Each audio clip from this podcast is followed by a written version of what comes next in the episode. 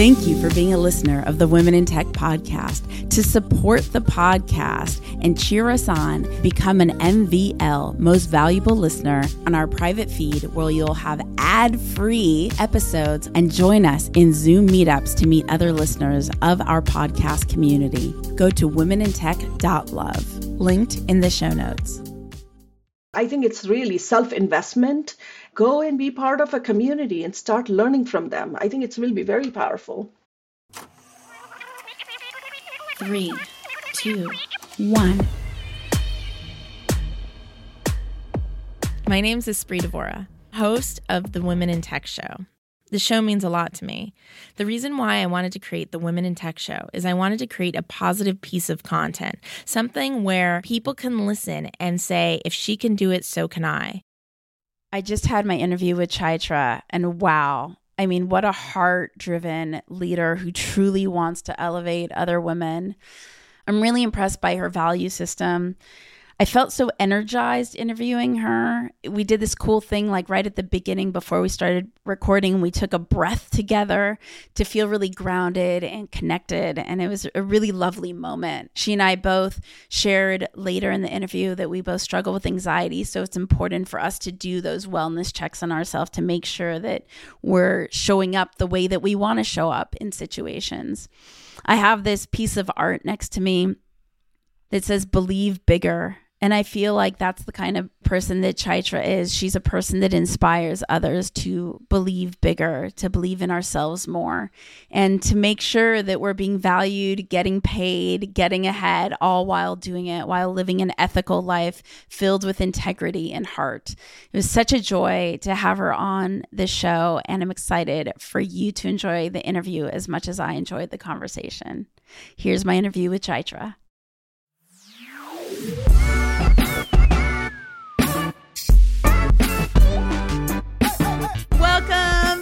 The Women in Tech podcast, celebrating women in tech around the world. So excited for our next guest, Chaitra, coming at us from Seattle. Hello. Hello. So excited to have me here. I'm so excited that you're on because not only are you an incredible founder in tech, but you are a community leader like I am. And I can't wait to talk about Women in Cloud and everything you have going on. You do so much for the community. But before we get into everything, go ahead and give us kind of the standard baseline about who you are and what you do. Espree, first is I'm very, very excited to be here. When I got this opportunity, I was like dancing first. I was like, oh, that's so cool to meet another community organizer and an enabler. So, a little bit about me. I usually describe myself as I'm a curious uh, human being. I love to curate amazing people who can work on bold ideas. And I'm also a collector of uh, frameworks. I love anything that can be done fast, quick, easy so we can automate anything. But in my real life, I'm a mother of two kids. One is working and one is uh, finishing his high school. I'm married to an amazing man who's married for 28 years. I have some amazing friends, a great daughter, and friends call me that I'm a 2 a.m. friend for them. I've never heard that saying, and I love it. A 2 a.m. friend. Did you create that or did you get it from somewhere else?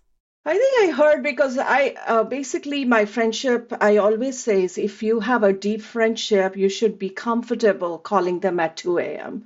And if you can become that, that means you have found your tribe.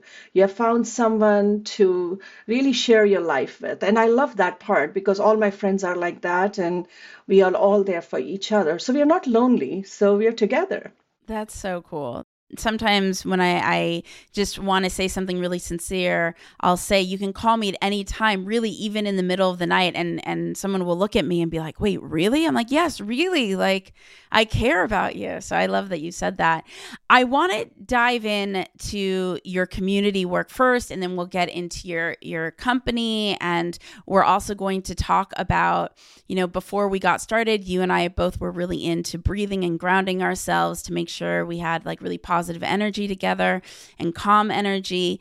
And so we're going to talk about what we can do. You have a tip for me that I actually asked you to hold on to that I'm very excited to hear about how to balance our hormones. Like, I can't wait. So, we're going to talk about all the things. But let's get started in your community work because that's just amazing, awesome, not easy you have incredible opportunities for for women in tech around the world. I'm just i'm so elated to share your voice with everyone. So tell us about your women in cloud work.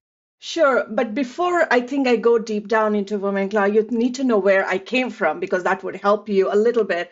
Um, I grew up in India and I used to do a lot of community work because it helped me to kind of serve the the temples. Then I went into a Rotary Club.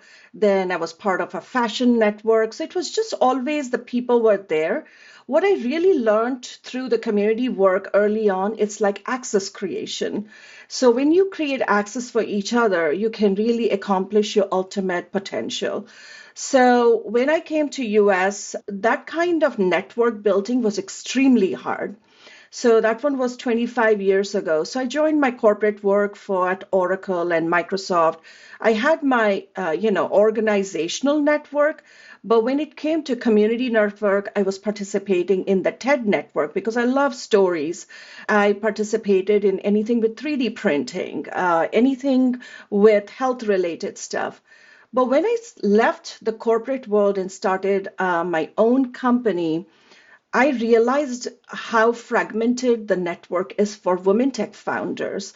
And what we realized is if you have to build a million dollars of enterprise contracts, there's no support system available.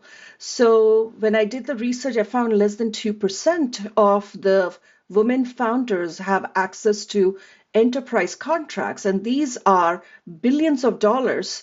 And it's a very small segment of us. So I went to Department of Commerce, I went to Rotary Clubs, I went to Chamber of Commerce.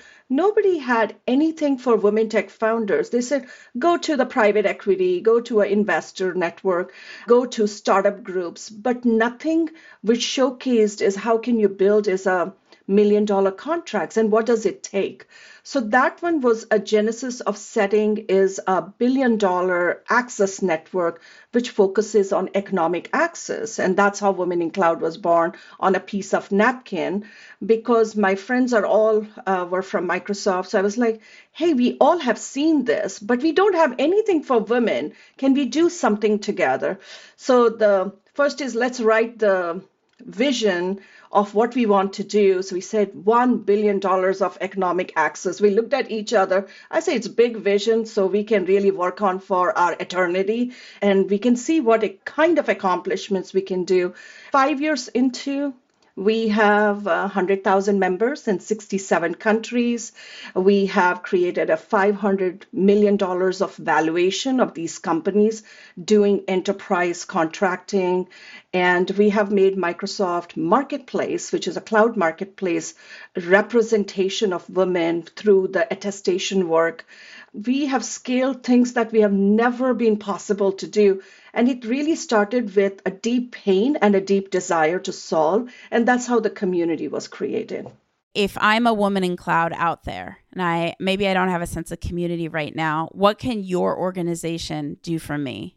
Oh, fantastic question. I think I would always ask any woman who's in tech to say is if you're looking for building your executive presence, we have a full plan to help you develop your influence, your power, your story narrative so that you can stand out well and you can start building your persona to really lead a million dollar business within a company.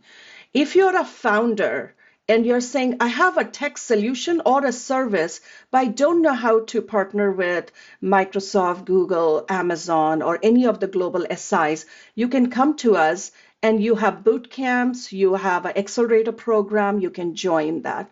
If you are a person who is trying to get into tech and I want to get certified on cloud and AI and power apps, we have scholarships available for women who can be part of it.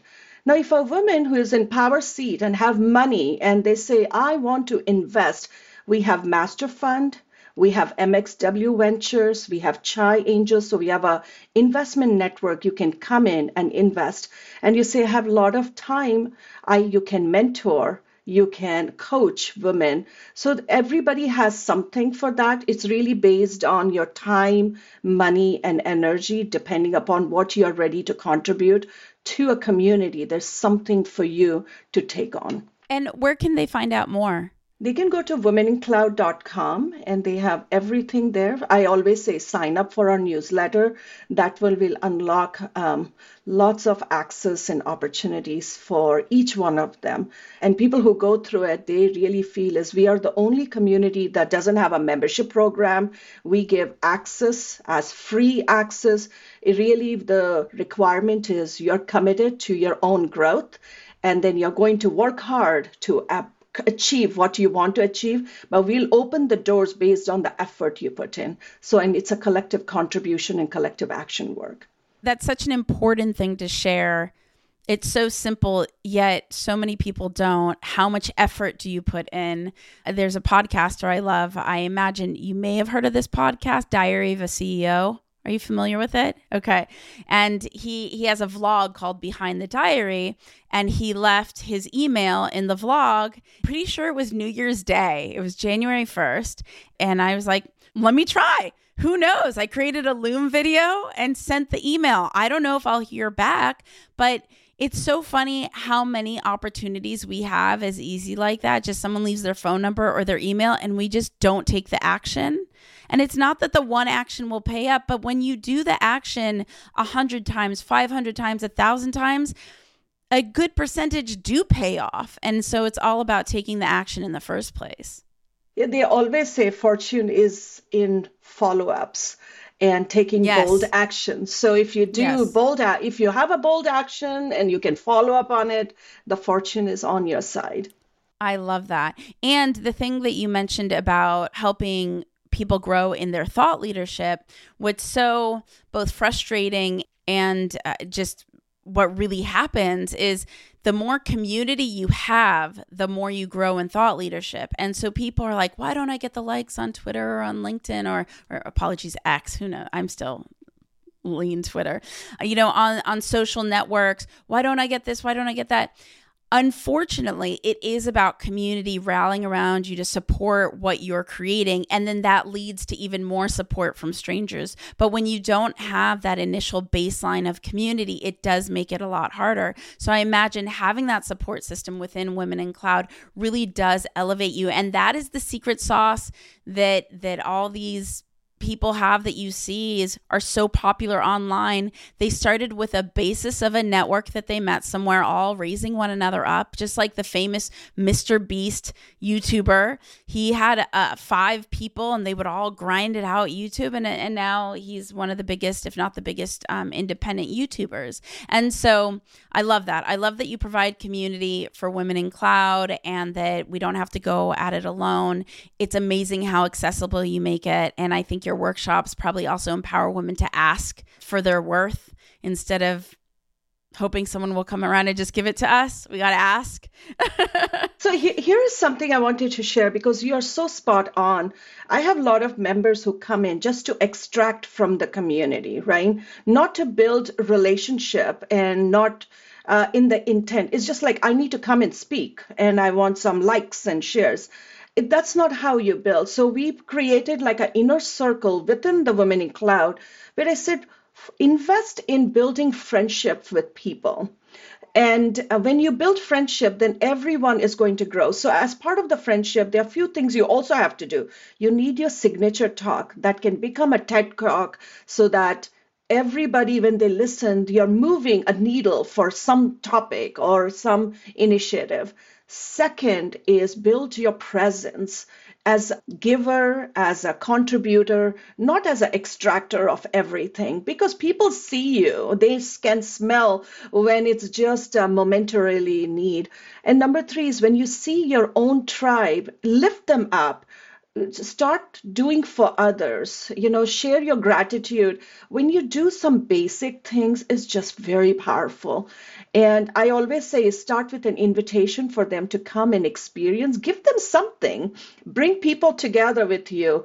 and sponsor a tables, uh, sponsor tickets, and go out and walk with them and be that 2 a.m. friend, and trust me, you'll have an amazing community around you. Agree. And I'm sure there's so many of you being like, yeah, but where do I even get started? Or how do I do a TED talk? That can't be me. That's why Chaitra's here. Just join womenincloud.com. I, it sounds like a sales pitch, but I, I mean it. It's like she gets the essence of what it is to build community. And so you don't have to have the answers right now. All you have to do is go to a website and just start exploring, and it won't cost you anything. Is there anything else that you'd like to share about Women in Cloud before we get into the, the deep awesomeness of your background and how you became the women in tech you are today?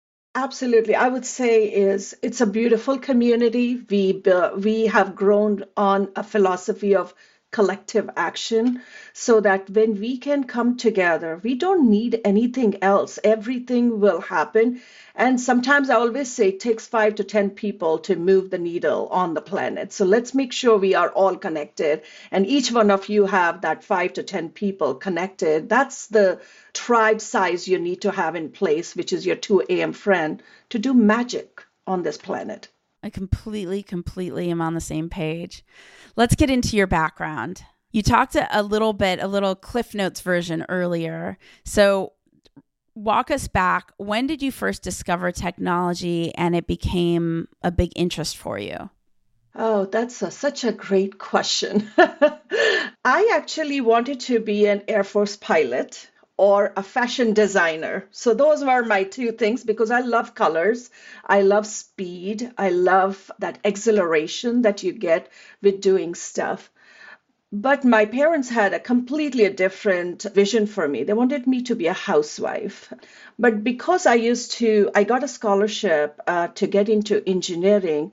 My mom said, you know, just get it done just in case one day if something goes wrong with your relationship, you have something to pay the bills because I was kind of a quiet rebel because I would do what I wanted, but my mom knew is like I was not like a marriage material. They were trying to accomplish that, but it was very hard.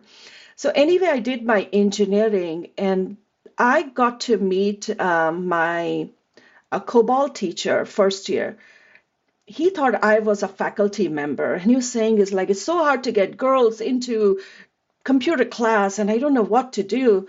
And he thought I was a faculty and I don't know what, but he was also very young and we just had a great coffee and we were chatting and I said, Don't worry, I'll get some girls into the class and we'll see what's possible. So I had all my girlfriends. I said, Please come, it's going to be cool. He's a very cute teacher, so you should want to come and see because you don't have young teachers in college, right? So basically we got like 20 to 30 girls there. And i was also sitting in the back and i was like i first time i saw the power of that black screen what it could do. That was my first exposure to computers. Uh, but i never wanted to do computer engineering but i did electrical engineering. So i knew the power to see the invisible what happens when you can move the electricity and the atoms and protons and you know electrons you know what you could do so i was like this is kind of powerful. So that kind of was my first exposure to technology. Then once I got married, moved to US, there was a TV episode on Microsoft Windows 95 launch. It was the first beautiful, you know, GUI interface. I was like, "Oh my god, how can technology be so colorful?" I want to learn about it. So and that was a very emerging tech. And then my husband said, I think you should go explore. So I went and took some classes, got a job at Oracle, uh, did extremely well because I could explain the concept because I had engineering background.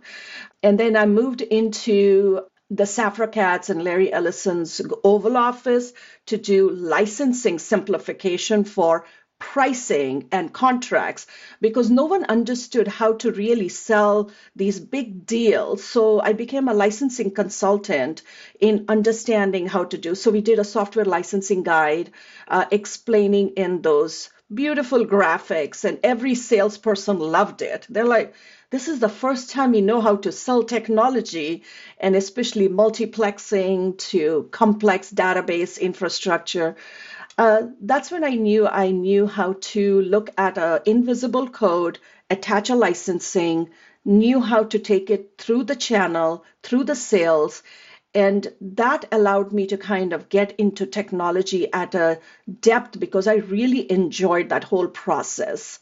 And from there was moving into Microsoft to do billion dollar contracts uh, and billion dollar network. It was just amazing because I knew how people started to make money through technology. I knew how to sell, but I didn't know how they make. So then I got to be in the entrepreneurship side and started to learn how it works. So that's kind of the journey, but I just love technology. I'm always trying to learn about it. Now AI is like, oh my God, I'm so excited, but I'm also afraid at the same time. First time in technology, I feel it. You talked a lot about process and you talked a lot about learning. Let's talk about learning first. You've done a lot of big things in your career. And when you first started, I imagine it was new to you. What is your process to learn to become an expert?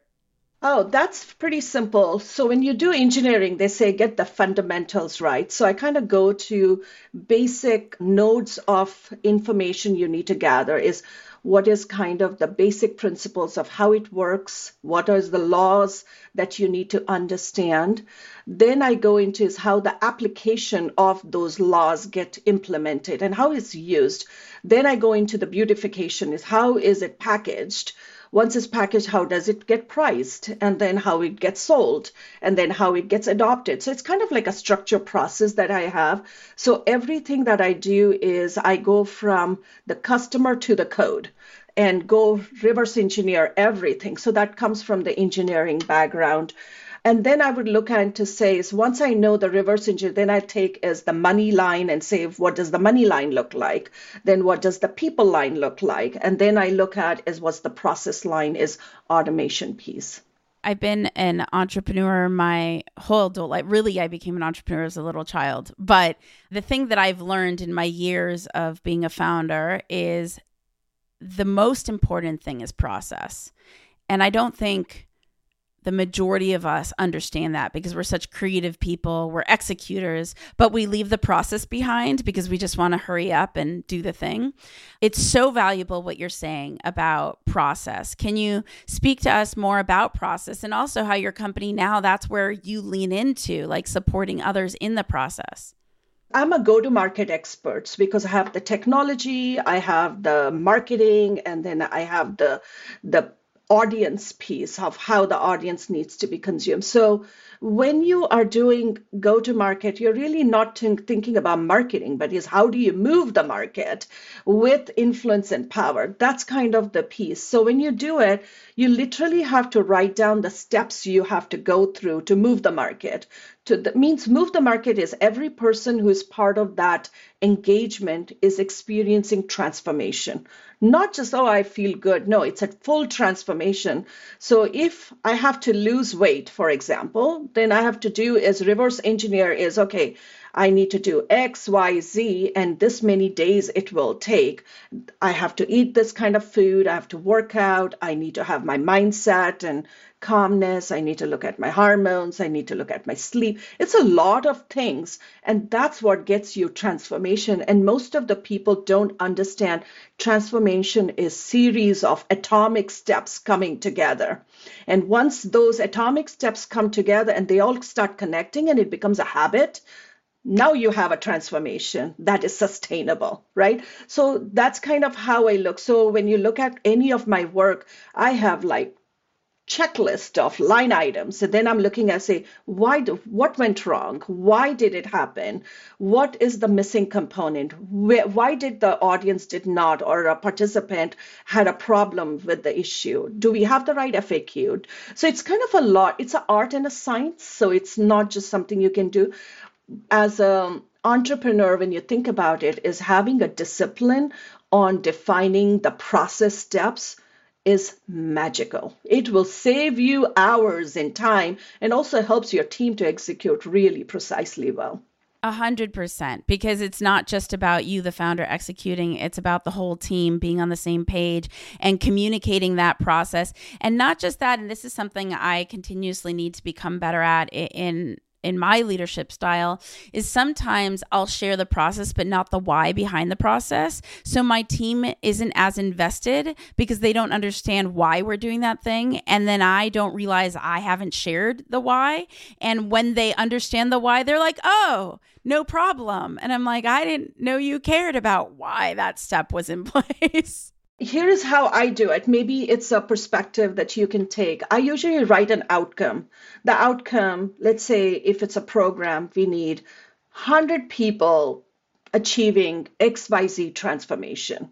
So now let's go reverse engineer it. What does it take to those 100 people? Because you need 10,000 people in the front to get to that 100 people truly transformed, right?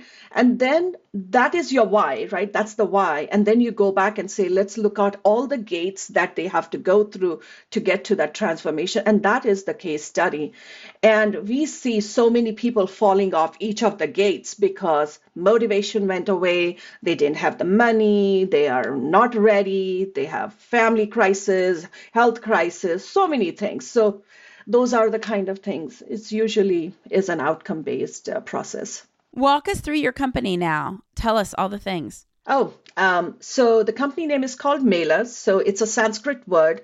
It uh, stands for community that powers uh, economic development. So that's what Meylah is. So if you look at uh, when you see, if you go to India, if you see Mela, that means is, is driving commerce. So we wanted to bring is the same concept into the technology world. So what we do is we provide world-class go-to-market uh, strategy work as well as get things done, like everything that is whether they want to build a plan, we have services for that if they want to drive demand gen, we have a service, or they want to acquire customers and sustain customers. So we have an entire go to market for tech companies to really work with hyperscalers so they are extremely successful so they can build million dollar businesses by putting a structured and efficient go to market so they don't have to waste a lot of money if you feel comfortable, would you share one story with us about a company you've worked with and the kind of transformation that they experienced in in working with Meylah? Absolutely. So uh, we have a customer called Integral, led by Dexter Hardy. Uh, he's based out of Atlanta, a great friend of us now. They basically had a powerful uh, services and technology components on the Microsoft Marketplace. They drove millions of dollars of transaction. However, they had an opportunity to create um, enterprise contracts so that they could bundle it in such a way so that each contract could be a million dollar contract because they were providing cloud automation services as a service and they just needed to figure out how do you put all the pieces together into a way that an enterprise company can implement so their team do not have to struggle. So we help them put their go to market plan which is their solution narrative what it looks like how do you co-sell with microsoft? So this are very structured a go to market activities with correct investments what they will bring to the table what Microsoft will bring to the table and how they're going to invest and what are the results. Due to that one, they partnered with Women in Cloud. We took them to India because they knew that's where the audience resided. They were using their services. They got to meet with them. They got to connect. So they saw like a thousand percent increase in the consumption of their services. And they were also leading into enterprise discussions. You know, the thing that is my favorite thing about you is there's so many companies out there and there's so many people in tech, so many strategic alliances, all this stuff. There's not so many people that deeply, genuinely care about you as an individual behind all the work, behind all the insights. And it's my favorite thing about you, knowing that when someone works with you, whether it's women in cloud in your community work or it's with Meylah, not only are they working with a person who's very seasoned and has a lot of expertise, they're working with someone who truly cares about you as an individual. And I have this feeling that everyone you cross paths with matters to you on a deep level even it if does. you you it don't sh- show it every day but I just feel like that's the kind of person you are Yes, for me, uh, people are the most amazing thing that happened on this planet. We get, we have emotion, we have feeling. I I really love people. Like I and I know they have the dark side, they have the good side, they have the neutral side. But most of us deal with anxiety. We most deal with pain. We each one of us are lonely in so many ways and as you're aging you feel it but when you can find a friend in each other, the, this living on this planet feels amazing. It's thrilling. Otherwise, it's like, I don't know why am I here, right? So for me is being that friend in people's life matters to me a lot and if i can bring any access for them because that's what i have done is to accumulate a lot of currency around access. So i think i can help anyone who comes in my life without expecting anything. If you want to do something great otherwise please take and accomplish. Hopefully one day you will go back and say oh that was good. Women Cloud did something for me. Otherwise i don't expect anything. Let's get into that because how we show up really creates our reality, the energy that we show up in. So we could either show up resentful or we could show up vibrant. And that sounds a lot easier said than done. And I've been through many chapters of my life from burnout chapters to really abundant chapters. You and I, before we started recording, we're talking about hormones. It's something I, I think a lot about sleep. I think you, we talked about nutrition. Let's get into empowering everyone listening right now how we could truly show up our best self even when it doesn't feel like we can. Like what little what little steps we can take. Uh, i know i was sharing with you that i struggle with anxiety. And so something that i do is i allow space to be like okay i'm having an anxious episode right now I'm going to stop. It's okay that I stop doing whatever it is. I'm going to sit in my car or wherever I am. I'm going to take a walk and I'm just going to start breathing really deeply and slowly for as long as I need to, even if it's hours. And I'm just going to like love myself and, and, be okay that this is who I am and I'm just going to take a really deep breath so whatever happens after the few hours I could show up with vibrancy you were sharing with me, you know, a special trick about hormones, which I'm really eager to hear about. So, can you tell us how can we balance our hormones? So first, I'll talk about anxiety, and then I'll talk about uh, how I kind of tackle on multiple angle. Um, I grew up with a lot of anxiety. I really didn't know why I have anxiety and what causes me, but I I do get more anxiety than anyone else, but the people can't see me on my face. So that's like a beautiful facade I have because I'm an introvert. And when I grew going to groups, my suddenly my, you know, fear of all my own biases gets kicked in and I start to judge myself and start to stab at myself. So that kind of causes anxiety. So the first thing I wanted to see is what are the, as I said, I'm an engineer, right? So I'm going to write down all this stuff. The first thing I realized was what is the things that actually activate your anxiety? The first one was hormones that you had to really look into.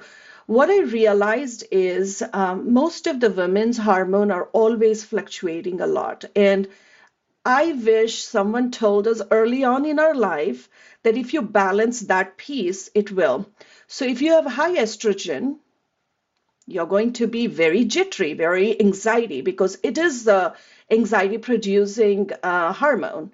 If you have progesterone, you're calm, you're happy. If you have testosterone, you have energy, you have that positivity, or also a little bitchy. I, either way, everything has the positive and the negative side, but it has to be balanced.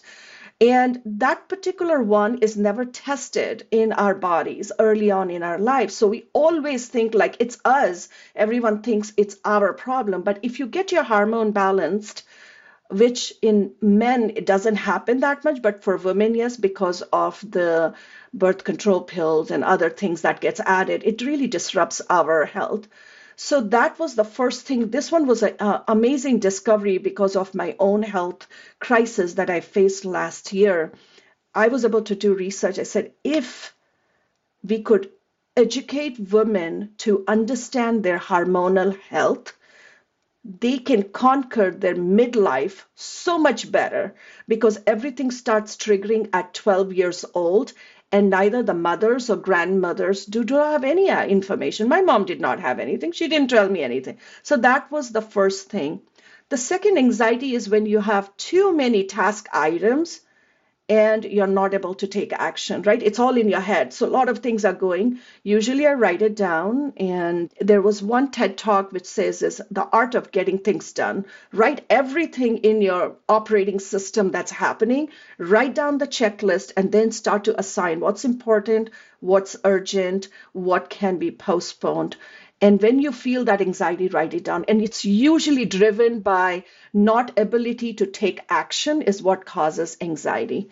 And the third one is the people, right? People bring anxiety very fast. Some people calm you down, some people will exaggerate. Just attach a neutral emotion. Neither get excited, neither get, you know, too upset because people have a way to activate good or bad. So when you do look at those three areas of anxiety and just look at and say, first get your hormones right, look at your task list, fix that one, and then look at the people around you and clean up that one too. So then you're all good. I'm really grateful that you're bringing up hormones. I don't think it's ever come up on the show, which is insane because we've been doing this since about 2014, hundreds of guests. Uh, it's surprising to me that hormones have never come up it's something that I've been thinking about a lot lately because as, you know, we have the time of month, I noticed that I do have some sort of hormonal imbalance, but I didn't I wasn't even aware of that until a few years ago that I just thought that what's wrong with me? Like why am I thinking this? And then it was actually a guy friend that suggested, "Have you ever timed it with your time of month?" And I'm like, "No." And then I've been paying attention to that for a few years. And I'm just like, is there something I can do so that as the hormones shift in my body, I could feel a little bit more grounded when I'm going to have a natural change? And so it is a shame that we're not made more aware of what's going on in our bodies. And it's also a shame that our counterparts, the the men in our lives, aren't made aware that this is something that you know, we don't have control over and we don't even have a lot of education on.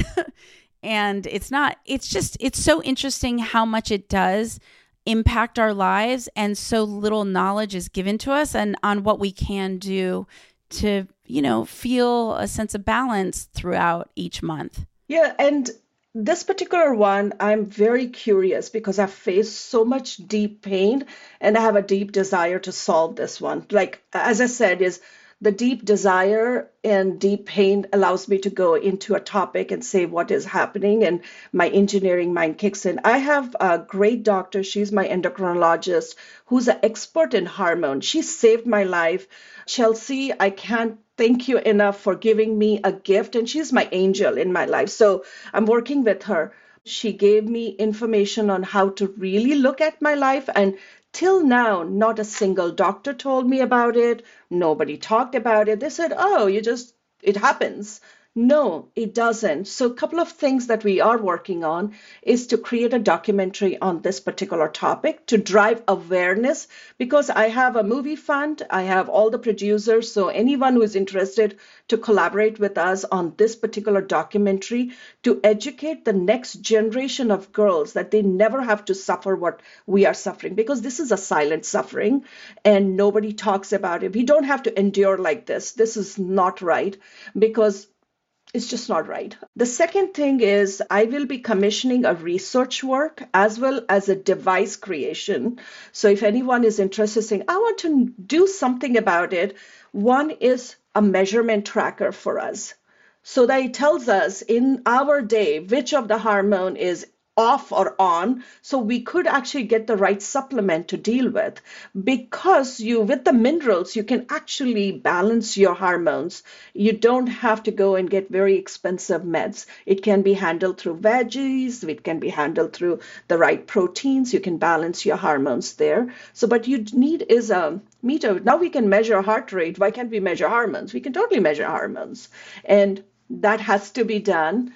And then a research on what kind of things needs to be done. So from a policy standpoint a hormone research or hormone study is done on a quarterly basis or a yearly basis, it becomes part of our prescriptive health so that girls and women, when they're going through it, they're able to manage it because right now the OBGYN only gets two hours of training on, you know, hormonal health, and then you have to go to an endocrinologist. So I think they both are disconnected. So you need a policy to kind of get the women's health in order. That's my spiel.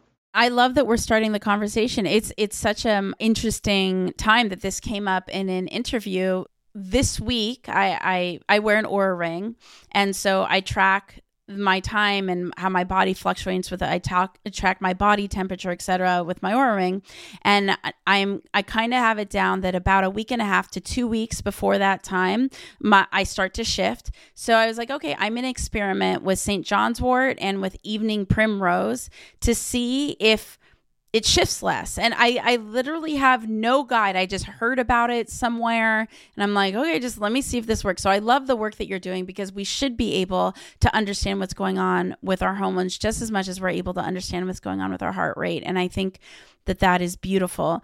Speaking of things that we get to experience is um, motherhood.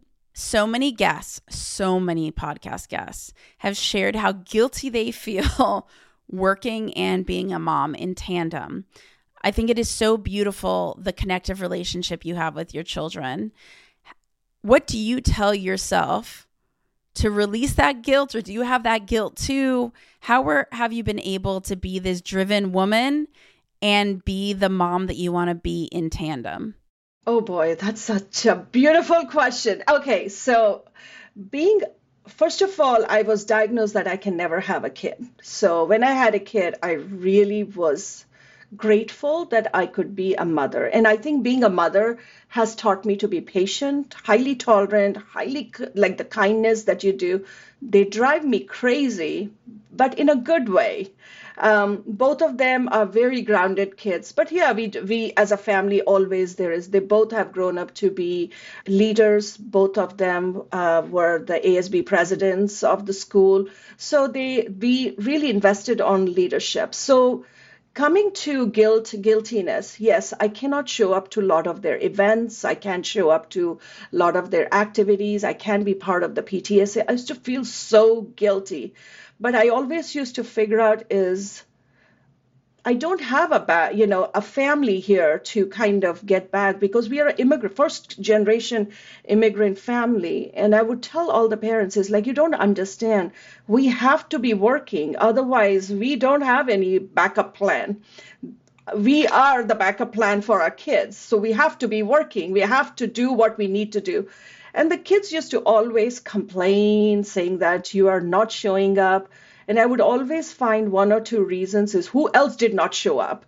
And I would keep a tab on who did not show up. So I would have send an email to the teacher or send some special things. But this is how I solved the guilt problem. We created a new program called as Creative Children for Charity.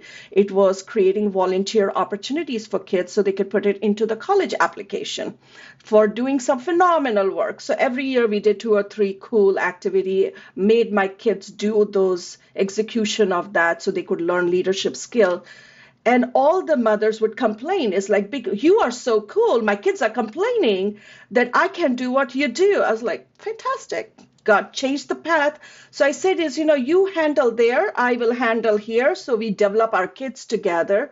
So from the school perspective you can help me out and i will help you with the leadership skilling because that's what i'm good at every kid who has gone through the program have gone into some of the best colleges.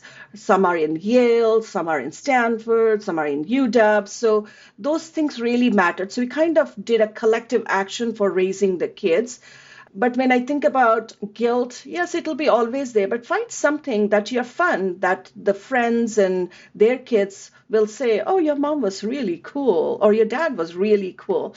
And my husband is extremely supportive. He took care of all the schooling related stuff. I took care of all the external community stuff so they could do volunteering and do the leadership skilling in the community itself.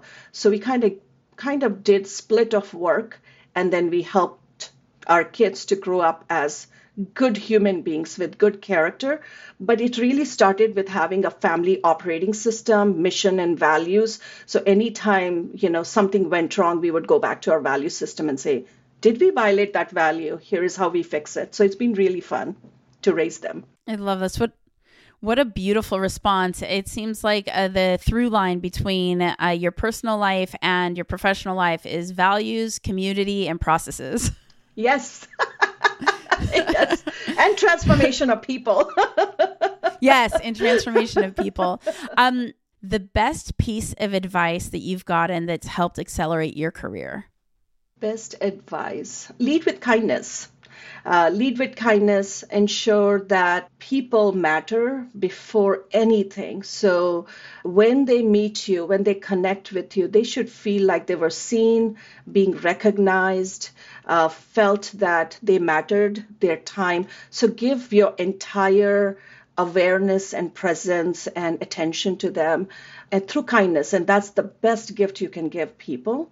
So that's the kind of identity i have focused on. Like i always say my identity goes with like tesla plus cleopatra plus mother teresa plus oprah. When you come all those identity i think i am kind of that person. I heard this great thing this week that I'd never heard before. It was this uh, guy named Justin, and I can't think of his last name right now, but he talks about this concept called uh, the way you manifest is by being, not by getting. And so a lot of people think of manifestation as I'm going to get the house or get the car or get the job or whatever they want to manifest. He's like, it's not about getting something, it's about who you're being.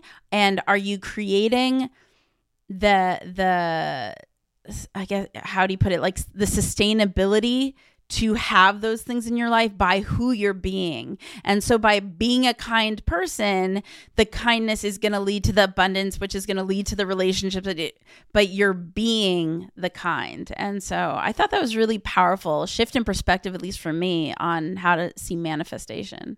Oh, absolutely, absolutely.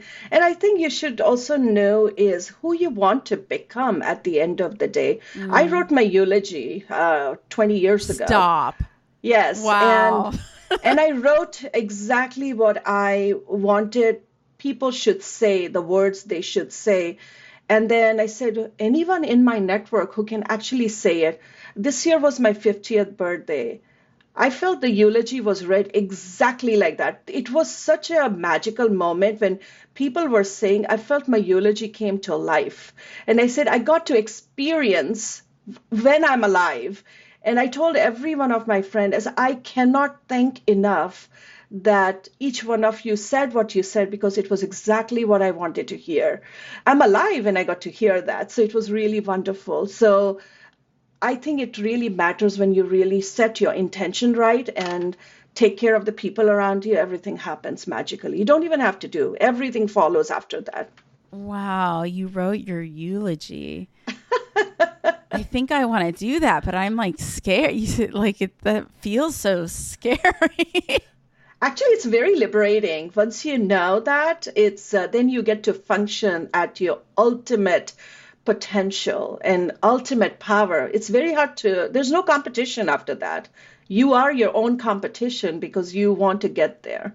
So I said, okay, I'm going to revise my eulogy this year. So that's what I'm going to work on, the second version of it.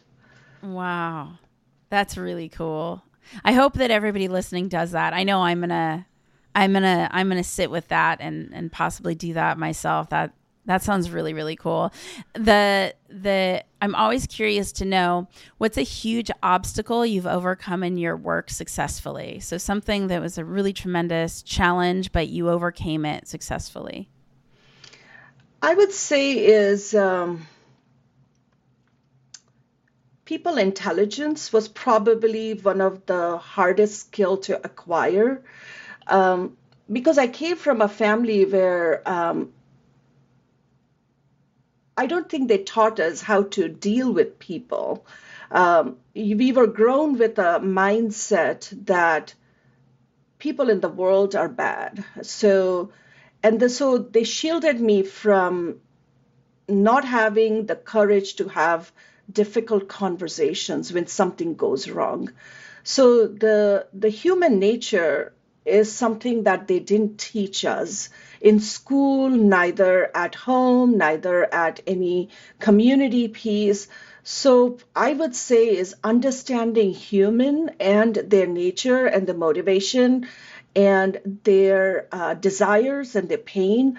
That I really couldn't till I read uh, Robert Greene's book, The Human Nature it opened my mind for the first. It's like my Bible. I would want every founder to read that from page to page, take notes, because it talked about all the political leaders, all the uh, experts in the world, how they navigate that one. And I was like, oh, I could totally spot myself. Uh, I totally can spot where my bias comes from. And I had to really understand myself before I could judge anyone else. So now what I do is, if there is a judgment coming, it's really my reflection of my bias on someone. So I realize is uh, understanding me as a person gave me more power to go into the world to serve more effectively.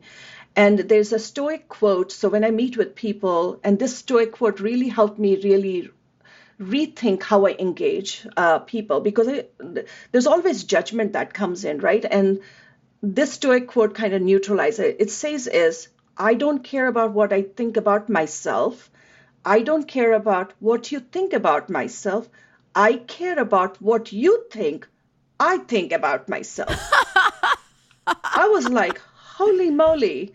So whenever I'm thinking, oh, this person is going to think about me, I'm like, no, they don't have time to think about me. It's me thinking about them, about me. So that one was so powerful gave me the freedom to really come to the conversation and really listen to them rather than trying to put my judgment on myself when yeah. they don't even have because we're just having a great conversation.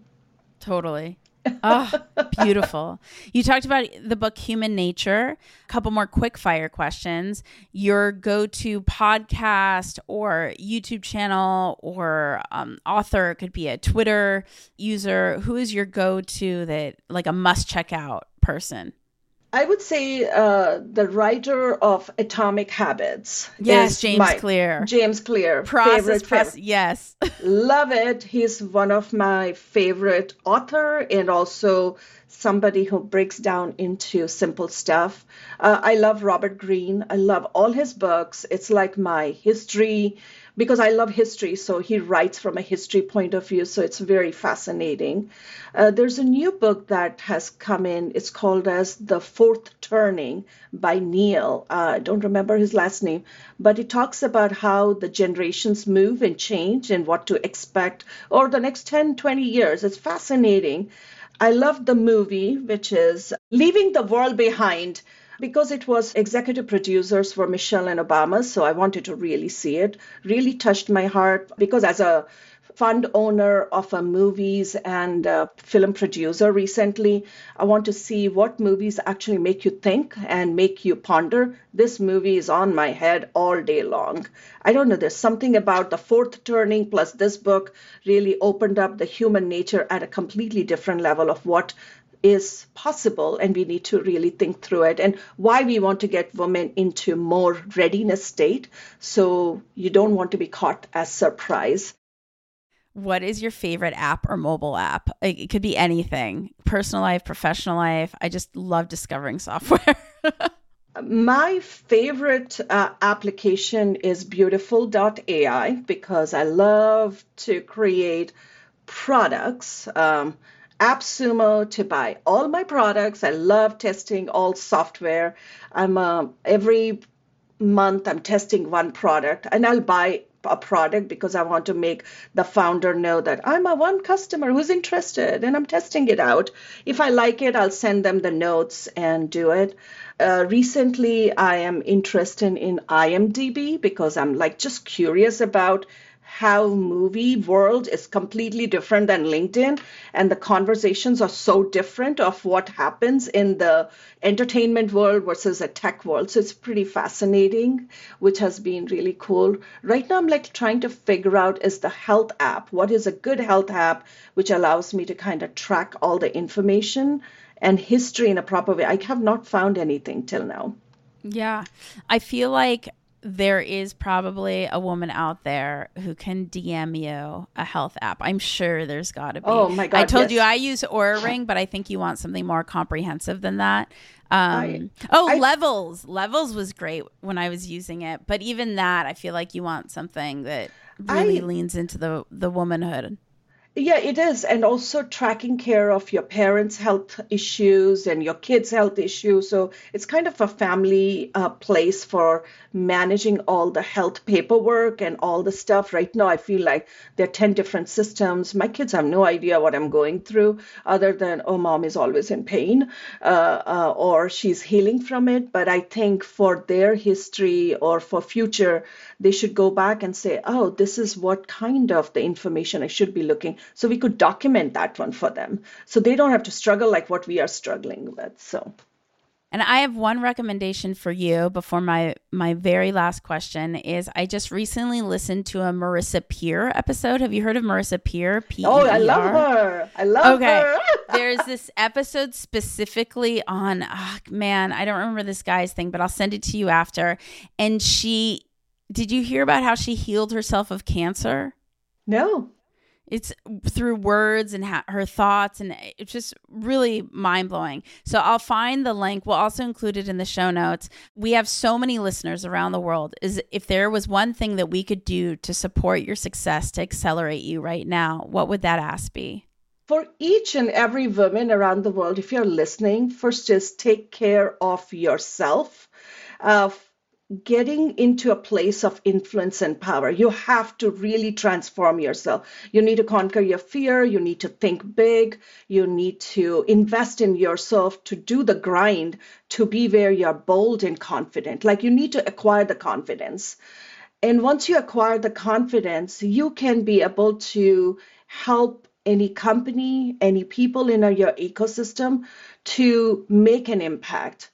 And if our paths cross, I think let's do something really cool initiatives together. Maybe a scholarship program or a coaching program or some ESG program, but to ensure that women are in the executive roles, leading and contributing, collaborating, orchestrating roles so that each and every woman has a small community or a large community that can drive them to the excellence, to their ultimate potential. So that would be my ask of them. I think it's really self investment and uh, go and be part of a community and start learning from them. I think it will be very powerful. I love it. Chaitra, this has been such a beautiful conversation. Thank you for spending your time with the Women in Tech podcast. Thank you so much for having me. I'm so excited that you got me a chance to be part of it. Anyone who is uh, looking to enter into the tech workforce and li- really trying to figure out what they need to do, they actually have to get certified in cloud and AI because the universities are not providing those certification opportunities. So they can come to womenincloud.com and apply for scholarships. And once you get the scholarship, you go get trained on a Coursera. It's a self study. And then we have a community to help you ensure that you get certified once you're certified, then we share your resume with the corporations. So ensure that you get your certification done on cloud and AI services. Very critical to get into the tech workforce today. Now, do you need to go to college in order to be a part of that program, or could you be out of high school or even still in high school or just, you know, and not have a formal education? You don't need a formal education. You can be in college, you can be in high school, or you are upskilling or getting skilled. You can use the scholarship. It's really your desire uh, to get into the tech industry. What we are looking is uh, the the platform that we're using. Can they also provide a college degree because they went through the education and got certified? So that's that's uh, another evolution of the transformation we are working through. We are rolling out Icons documentary, which is to help women understand how they can become an iconic role model in the tech ecosystem. The movie will be featured and premiered at South by Southwest, so very excited about that. Uh, and the second one is the Cloud and AI Scholarship are available for women to really get certified and secure tech job as quickly as possible. So anytime they think about how do I get into tech, go get that scholarship. It's made accessible for them. And we have already uh, distributed 3,000 and more is coming through the through the partnerships that we have with corporations. And where can they find out more about the scholarships as well as more about the icon?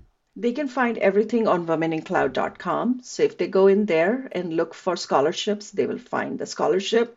If they want to be part of the entertainment experience, either to invest or to watch or to promote um, and be part of the premiere screening, they can come on our website. So am I seeing you at South by? Because I'm going to be there. Yeah, I will be there too. Ah! So mark your calendars, March 13th, Yes. and you will be part of them. Maybe I can have you actually moderate the panel. How about that? Stop. I'm in. Yeah. Done. Perfect. Ah, that's so exciting. Oh my gosh. Yeah, I love South by. To connect and to celebrate more women in tech around the world, remember to go to the Women in Tech community at womenintechvip.com. That's womenintechvip.com. Say hello on social at Women in Tech Show on Twitter, on Instagram, on Facebook. I will see you, talk to you, all the things in the next episode. Bye. Bye. Hi, I'm Chaitra Vedullapalli. I'm the CMO at Meylah and president of Women in Cloud. Meylah provides world class go to market services for tech companies to do business with hyperscalers like Microsoft and Google. We are based in Seattle, Washington, and you're listening to Women in Tech. The Women in Tech podcast is hosted and produced by me, Espree Devora, with help from Janice Geronimo. Edited by Cory Jennings. Production and voiceover by Adam Carroll. and music from Jay Huffman Live and Epidemic Sound. The Women in Tech podcast is a We Are Tech.fm production.